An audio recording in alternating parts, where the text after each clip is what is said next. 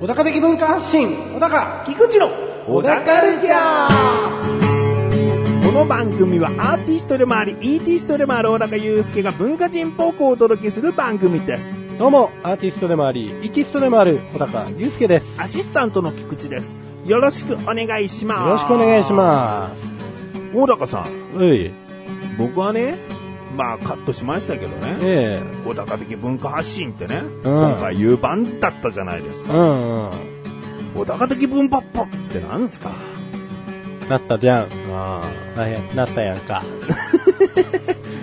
今までね、今回145回目ですけど、うんうん初めてですよ。うんこう、小高的文化っぽ。ねうん。いやーハムとかじゃないですからね、あれは。そうですねまあちょっとこう勢 いが欲しいなとおう破裂音おううんこうこの番組もう145回ですよとおうもうそろそろこうちょっと最初の勢いっていうのがなくなってきたんじゃないかとおうこれはもう一つ勢いを出していこうじゃないかと、おううん、互いにねうん。でもあこ菊池にちょっと届けなきゃと思ったわけですよ、こんな近いの にうん、勢いが必要なんだぞうん。転んでしまうぐらいのなっていうね、転んだけど。うん。うん、でまあ結果転んだじゃないです か、まあ、届きましたよね、まあまあまうん、まあ本当はもうリスナーの皆さんに届けたいぐらいですけれどあ。うも。ん。まあもう、いやいや、カット して。いやいや、カットして。うん。いや、カットはしてるありますけどね。カットしてありますよね。残ってるんでね。うん。そこを今持ってきてもいいわけですよ。ああ、小高的文法パっていう部分ですかうんまあいいですよ。そういうのはやらなくて。やらなくていいんですね。うん。あまあじ届ゃあけたいぐらいの気持ちがあったよっていうね。今日、一本ね、うんこの145回通して、えこう、ああ、さすがだな、小高祐介いつも通りできたねってなれば、じゃあやらないよ。え。うん。だけど今回、いや、俺いつもと違うぞ。うん小高祐介おかしいぞ。うんって思ったら、エンディングで、分パッパ行こうあよ。あ。まあ風邪ひいてるからじゃないか な。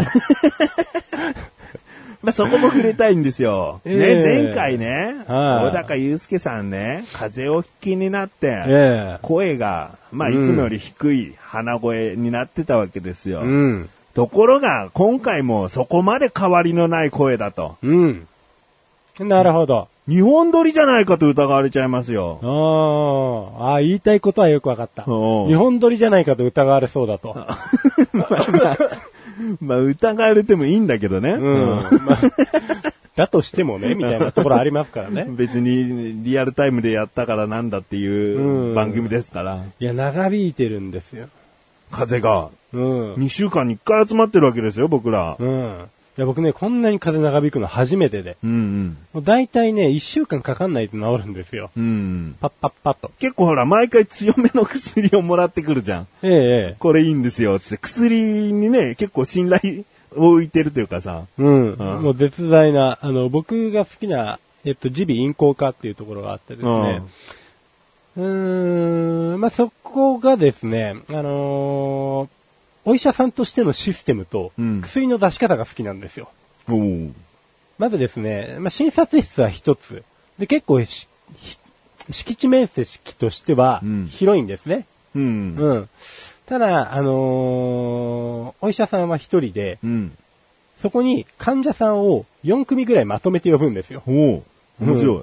だいたい一人ずつじゃないですか。うん。 4組まとめて、あ、もう目の前に並ばせんのえっ、とね、まあ一応座席があって、んそこに並んで座るんですけど、はいはいはうい。ん。で、一人呼ばれたら、その人が診察されてる姿を、その、待ってる3人はずっと後ろで見てるんですわ。じゃあもう聞こえん のうん、パーテーションとか何にもないし、うん、区切られないんですよ。え、じゃ、だってほら、女性なんか胸をこう開けてさ、聴診器で測られたりするの恥ずかしいんじゃないうん、でも聴診器使われたことないな。大体もう喉見ておしまいなんで。あそう。うんまあ、耳鼻咽喉科のだからか。うん。まあ、あんまり胸の音聞いたりっていうのはね、まあ、やったりはするんですけど、うん、そこまでめくってとかないですうんうね。ん。うん。で、パッと見て、診療時間が短いの。おうパッと終わる。おう患者さんの話を最初聞いて、その人の話が長い場合はしょうがないけど、うん短ければもう短く、すぐ後は判断して、うん自分で診察して、うんで、あのー一時的な処置をして、処方箋を出して返すって感じなんですけど、うん。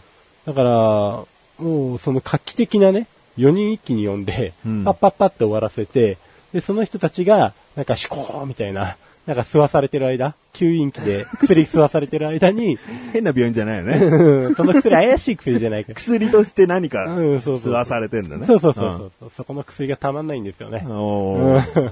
何でもない。何何でもないから乗っかっちゃったわ。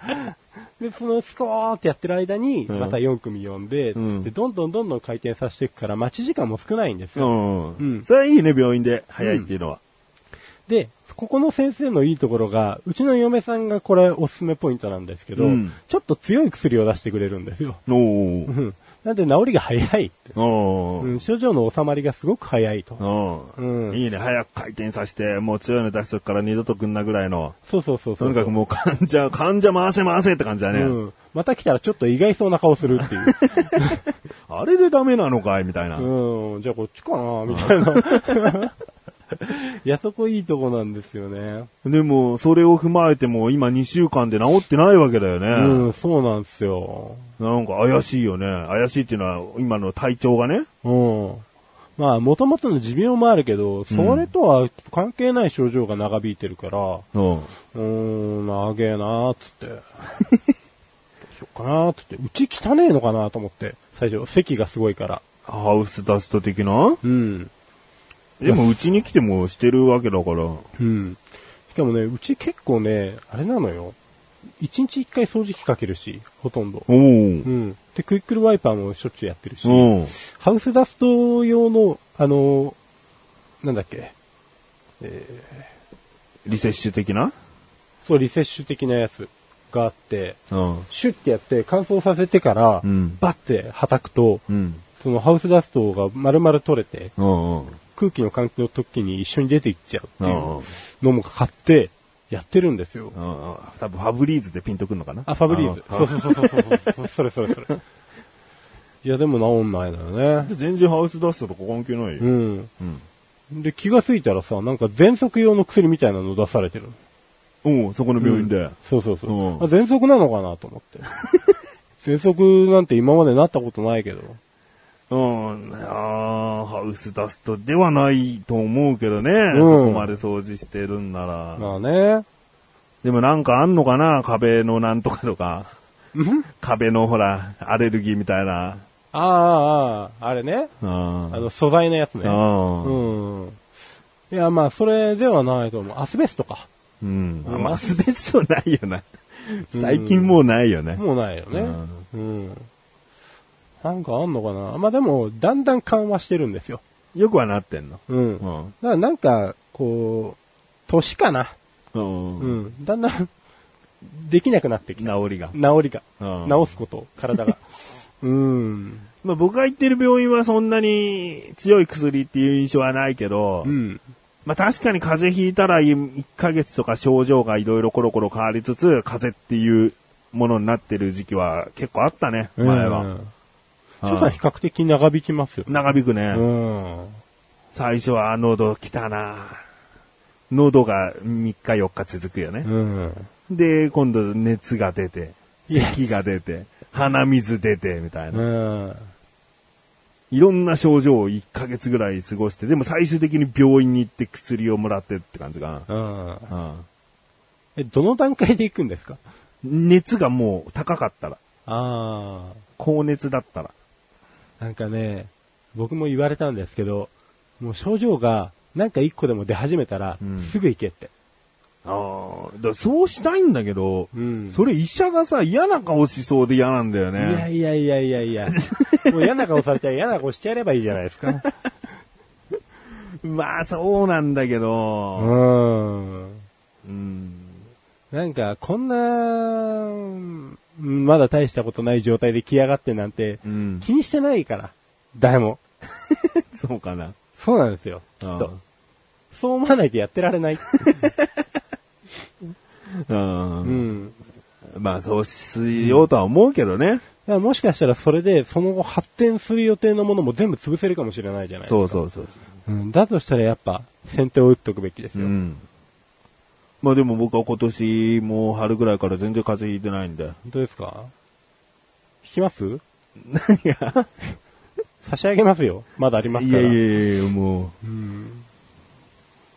毎度マスクもしないで収録しに来て申し訳ないなとは思ってますけどい。や、お互い様ですよう。ん。いつも僕は風邪ひいたからってマスクしてないし。うん。いや、確かにぼ。僕はねか口を見ないと会話できないところがあるから、だああからむしろマスクされると、はい多分いつも以上に会話できない僕は。あ、なるほど。うん。僕マスク嫌いなんですよ、しかいも。や、いいよ、うんいいんじゃない息苦しくないですか息苦しい。うん。とマスク好きっていう人より嫌いっていう人のが好きだな。ああ、うちの嫁さん好きなんですよ。あうあ、ん。もう夜寝るときすらマスクしてるんですよ。ああ、いるね。うん。まあその方がなんか、余計なものを吸い込まなくていいのかもしいれいなでいすけれね。ども。ななんか乾燥も防げそうだしね、これ、うんこの、これからの季節。 うんしかもあの人変態ナースじゃないですか。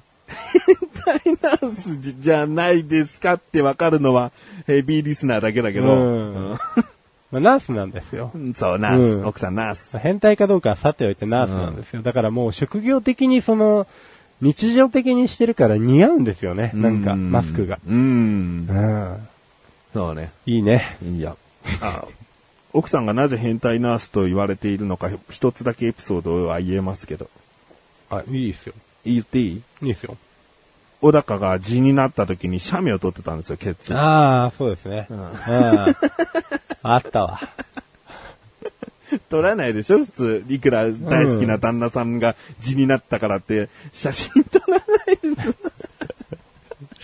変態ですよね。別に、別にナースだからって勉強のために撮ったとも思えないんだようね。ん。なんか興味として撮っただけな気がするんだけど。うんたまに見せてきますしね。あ、未だにうん。あまだありますからね。あ iPhone5C の画像データの中にありますからね。まあ、機種変してもデータ移行するとは思いますけどね。 そうですねうん。これは移行しなくてよかったと思いましたわ。えーまあ今回はですね、別に、この話っていうことで始めたわけじゃないんですけど、ええまあ風邪が相変わらず治ってないしっていう話とね、うん。あと iPhone6 の話ちょっとしたいなとも思ってたんですが、なんだかんだ話が長くなってしまったので、はい。そして iPhone6 の話何をしたかったのかというと結局僕らのこう、たわごとだったのそうで、ですね。iPhone6 をっていう話で したね。今回は話したとしても。うん 要は大きく話をまとめると、デザイン、サイズどうかと思うよっていうことをね。そうですねまた話すだけだったので。そうなんですよ。まあ、 時間の時間なんでいいです。うん。はい、iPhone6 持ってる方は、ぜひね、えー有効活用して楽しんでくださいね。ということで、ここで一旦、CM です。ねえねえお兄ちゃん、この問題はどうやってやるのこれかこれは、ここをこうやって、こうすると、ほら、解けた。すっごいやっぱりりんのお兄ちゃんだね。もちろんって、誰がお兄ちゃんだえー、でも台本にひろきのことお兄ちゃんって書いてあるし。台本うん、その後はひろきのセリフで、http コロンスラッシュスラッシュハンドアルドットネットまで。お、お。お高まし、レビューこのコーナーは、小高祐介があらゆるジャンルの中から一押しな一品を選びレビューをかましていくコーナーです。それでは今回のジャンルをお願いします。映画映画。では、作品名をどうぞ。それが鬱になりまして。お、連れが鬱になりまして。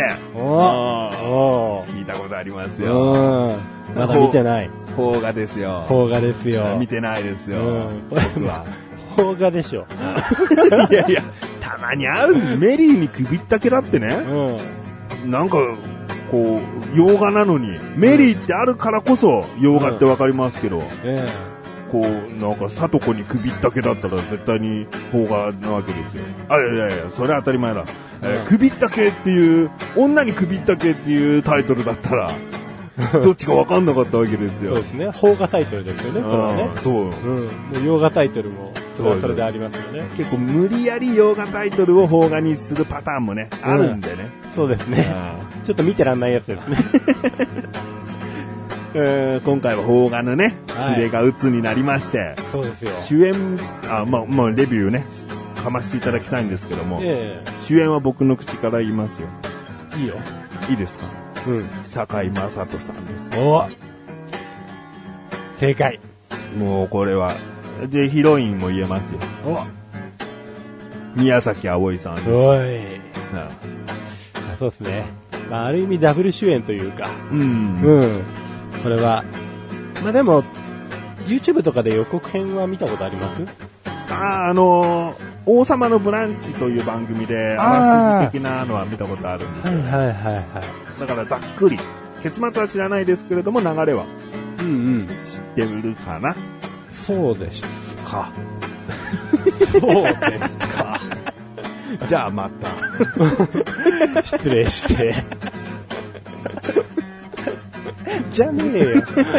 もう、もう何年やってるかは。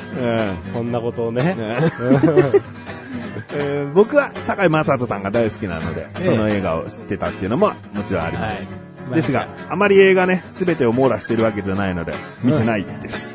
はい。うん。まあじゃあぜひ見ていただきたいなと。の、で、まあこれですね、2011年10月8日から東映系で公開の、えー、ハートフルドラマそう、という区分ですね。ハートフルドラマ。うん。で、監督は、えー、半落ちとかの笹部清さん。おう半落ちって見たことあります僕は映画館で見ましたね。そう、え半え落ち、あれはなかなかシリアスというか、ドシリアス な。うん。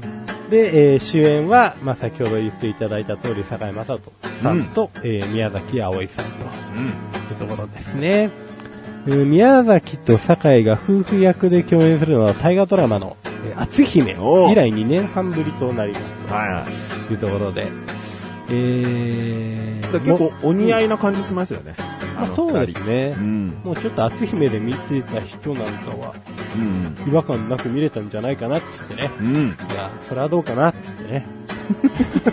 むしろ違和感があって見る人うんもいますそうよですね。よ時代劇と現代劇ですからね。で、えー、連れが鬱になりましてはですね、もともと、えー、細川てんてんさんっていう方がですね、うん。えー、コミックエッセイとして書いたのが、えおうー、爆発的にヒットして、まあ、映画やテレビドラマなどに発展しましたよっていう感実じはですね、じゃあ実はなんですね、じゃええ、もう実はですね、うんこの細川てんてんさんという方は女性の方なんですけれども、うんその旦那さんがあー実際鬱になって、あ。んえーそれをエッセイ化したと。うん。おう。で、まあ、ざっくりとしたあらすじなんですけれども、まあ、本当タイトル通りですね、連れが鬱になりまして、うん。えー仕事をバリバリこなすサラリーマンの夫、通称連れ、おう。うん、もう実際連れって呼んでたんですおね。う。うん、がある日突然、心因性のうつ病だと診断されると。おう。うん、結婚5年目でありながら連れの変化に全く気づかなかった妻、えー春子は妻として自分を反省する一方うつ病の原因が会社にあったことから連れに退職を迫る、う。うんん、で、えー会社を辞めた連れは徐々に体調を回復させていくがっていうですね要はその連れさんのかかった、おう。えーうつ病を、うん。えー奥さんが看護しながらうん。えー生活していくドキュメントに近いかな、個人的に実は。はですからうね。ん、そうですね。うん。実際見てて、あーなんていうか、うつ病にものすごい理解をおう。示してしまいましたけれどおも、う。うつ病とはこういうものかという勉強にもなる。なりますおね。すごくなりますね。うんあと、夫婦の勉強にもなりますね。う。おう。ああ、こういう夫婦も理想的だなと。もし自分がうつ病になったらとうん。思うと、こういう奥さんだったらよかったなと。ちょっと後悔みたいな感じで映りましたけど。そうですね、うちの嫁さんはきっとこういう励まし方はしないだろうなとかね。うん。あのーまあ、あらすじざっくり言いましたけれども、うん。まあ、坂井正人さんの扮する連れが、うんまあ、ものすごい仕事をしてて、うん。で、ものすごい坂井正人さん役の方は真面目なうん。役なんですね。うん。もう、曜日によってつけるネクタイとかが決まってるぐらい。おううん神経質みたいな。もう超生真面目な人で、うん仕事もテキパキ丁寧にやると。うん。で、かなりブラックに近い会社で、相当働き詰めだったんですよ。あうん。って、どんどん人も辞めてってね、堺井雅人さんに乗りかかってくる仕事の量が、まあ、尋常じゃないことになってきてて、うんうんで、えー対する奥さんの話なんですけれども、うん奥さんは、えー漫画家。おうんまあまあ、実そう際だよね。そうですね。てんてんさんの方が漫画家なのでっていうのもあるんですけれども、漫画家をやっていて、全然ヒットがないと。うん。で、今やってる連載も打ち切られた直後って感じだったんですよ。おで、そのタイミングで、連れさんが、もう、ある日突然包丁を持ちながら、ずっと朝ごはんを作ってるんですけど、んうん死にたいっていう感じで、おうんなんか死にたいなみたいな。で、奥さんのところに寝てるんですけれども、奥さんの横に行って、うんちょっと死にたいんだけど、みたいな。ああの、僕はね、予告的な感じで見たときは、ええでもそれ、シリアスな映画じゃないですよね。うん、なんか、その、結局最初にお話しした通り、ハートフルなんですよ。ん。なんで、あのー僕が言ってることは、それなりにじ日常的に言われたら衝撃的なことかもしれないですけど、映画の中ではかなり淡々と、ううんん。あんまり波もなくっていう感じですね。なんで、もしかしたら映画にしなくてもよかったのかなとはちょっと思ってます。おう。とうんい2う時のは。間ドラマとかでもよかったのかなっておお。うん、ただ、あのーこれぐらいの温度感でうつ病のことを伝えてもらったり、ん。うーん乗り越えてもらったりしてもらった方がいいのかなとうん。どっかでシリアスになりすぎたり過剰に励ましすぎたりとうか、ん。そういうことをすることによって逆にそのうつ病の人の負担になってしまうこともあると思うし、実際中に出てくるんですよご家族ご親族の方でおうその鬱になった子をものすごい勢いで励ましに来るんですけれども、うん。どうして無理やり励ますんだろうみたいな感じ にずっと奥さんには映ってて、あー実際、あの、連れさんもすごく落ち込んじゃうんですね。うん。そんな風にして切り替えられるものじゃないってね。そうそうそうだもんね。で、奥さんの、まあ、タイプというのもかなりぬるいというか、ゆるいタイプの人なんで、ん。まあ、旦那さんが鬱になりましたと。で鬱に対してどういうものかっていうのを自分なりに調べるんだけど、うん。結局、その無理な励まし方とかもできないし、うん。無理やり何かを強制することもできないから、ゆっくりゆっくりこう、ゆるく頑張らないでおう。励ましていく。おうう。ん。だからその、初めて旦那さんがうつ病になった奥様とか、その逆の人とかも、初めどう接していいかわかんないと思うんですうよ。ん。だからそんな時に、まあ今までは本も読んでましたけれども、うんこの映画をプラスアルファで見ていただいても、うん多分接し方の一つとして勉強になるんじゃないかなっていうぐらい、んよくできた映画だと思いましおうた。うん。まあ確かにね、変な大きな病気を取り扱った映画とかだと、うん奇跡が起こってみたいな演出をしがちだけどそも、うそうそう。これはね、うつという病気なんで、そんなにね、死と直面してるわけじゃないから、そうですね。ちゃんとリアリティ持った、まあ、解決の仕方が描かれてるんじゃないかなと思うんだけど。うん。そうですね。ちょっとリアリティもそうなんですけど、あれですわ、普通に途中で言っちゃいますけど、堺雅人さんが自殺しそうになっちゃったりもするんですよ。おううん。それも奥さんがきっかけで。おう。おう。うん。だから接し方一つでっていう部分もあったりはするんで、ああ、そういうシーンもあるんですね。そう、一応シリアスなんですようん。シリアスもちょっと入ってるんですけれども、まあ、それが返ってきて、こう、後でほっこりするんで。うん。うん。なんで、そんなに気を張らずに見れる、うん。うん。うつの対策方法、兼、普通に面白いドラマとして。僕がね、堺井雅人ファンとして聞きたいのは、で、その役、合ってましたかって聞きたいんだよね。例えば、うん鍵泥棒のメソッドってこの番組でね、はいレビューを過去にしたことあるんですけど、僕の感想は、あの主人公は、堺井雅人さんじゃなくても、綺麗なドラマだったんじゃないか、た面白かったんじゃないか、堺井雅人さんじゃなくても、同じレベルの作品だったんじゃないかと思えちゃったんです。はつまり堺井雅人さんである意味がないと思っちゃったんです。どうでした今回の連れが鬱になりましては。あのね、難しいところなんですけど、うんほっこりにするんだったら堺雅人でした。おーうん。だから監督が、この監督がこのテーマで作るんだったら堺雅人です。うん。でも、あーもっとシリアスに見せたいんだったら別の俳優さんでもいいけど、おう香川照之さんとかでもいいかもしれないです。 超シリアスに出来上がりそうです。うん。なるほど。じゃあ、まあ、酒井、そういう、ほっこりさせる感じの思惑があったんだとすれば、酒井正人さんで正解だという感じだね。正解です。大正解ですね。うん。じゃあ、今回のね、うん星の数、はい。いきますよ。ええ。最大が5つ星です。いくつですかうーん、5つ ?5 つ !5 つ ?5 つおう !5 つ2つつって聞こえた し。5つなんですね。今回ちょっと間がありましたね。はい。 4.5とか言っちゃってもいいのかなと思ったけども、うん。マックスでいいんですね。そんな悩んだのに。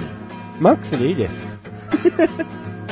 いいんですね。な、何でじゃあちなみにちょっと詰まりましたやっぱりこれ映画にするスケールかなっていうのが、あー、先ほども言ってたよね、淡々と進むというか、そうですね。映画なりの、こう、ちょっと盛り上がる臨場感的なものは少ない。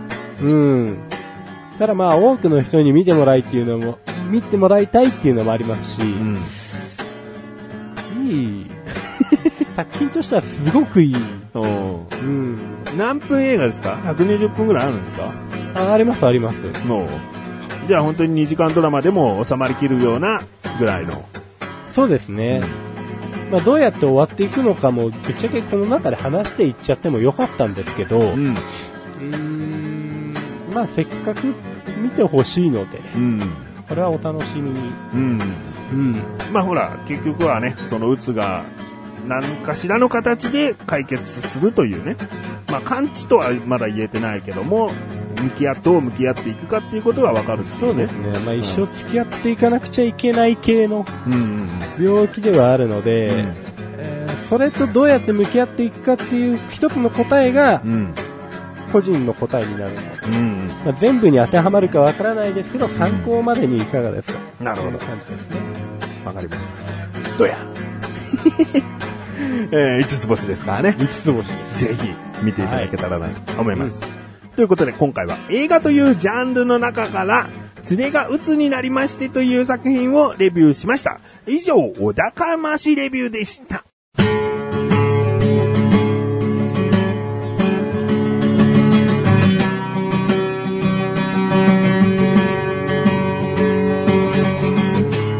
エンディングの中ははい、ということで第145回も終わりを迎えようとしております。い。えー、まあ今回フリートークね、うんだらっとしちゃいましたけれども、ねえあーまあ聞いてる人によるかな。だらっとしてなかったかな。大丈夫かなえまあ、いや、だらっとしてましたよ。してましたしてましたよ。じゃあもう今自分で言っちゃいましたからね。は小高的文化ポップを聞いていただいて。い。いやいやいやいやそれは別です から。だらっとした中にも勢いがありますよ ね。うんめちゃくちゃな、うん。なんていうのかだらなっとした勢いがあったみたいな。そうそうそう。優しさの中にも、絡みがある。絡みがあ る。そうそうそううんどっちも合わせることはできるってことね。そうっすね。反対の言葉じゃないんですね。そういうことですだらっと勢いは。うん。うんなんか、あれです。そういう、何でも入ってる鍋みたいなもんです。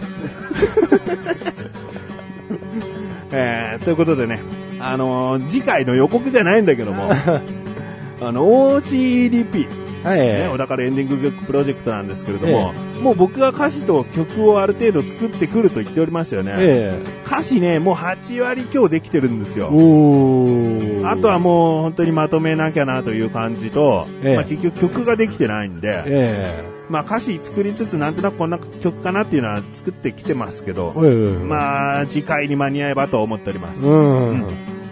その時に、まあ、丸々かどうかはわからないけども、聞いていらっしゃる方にも、現段階ではこんな感じですと。うん僕が歌ってるだけのバージョンでお聞きいただけるかなほとほ。思います。あはまあでももうほとんどできてるんで、ほほほ。はいお楽しみにしていただけたらなと思います。はい。ということで、えー、小高の茶は2週に一度の水曜日更新です。それではまた次回をお楽しみに。さようならかさようなら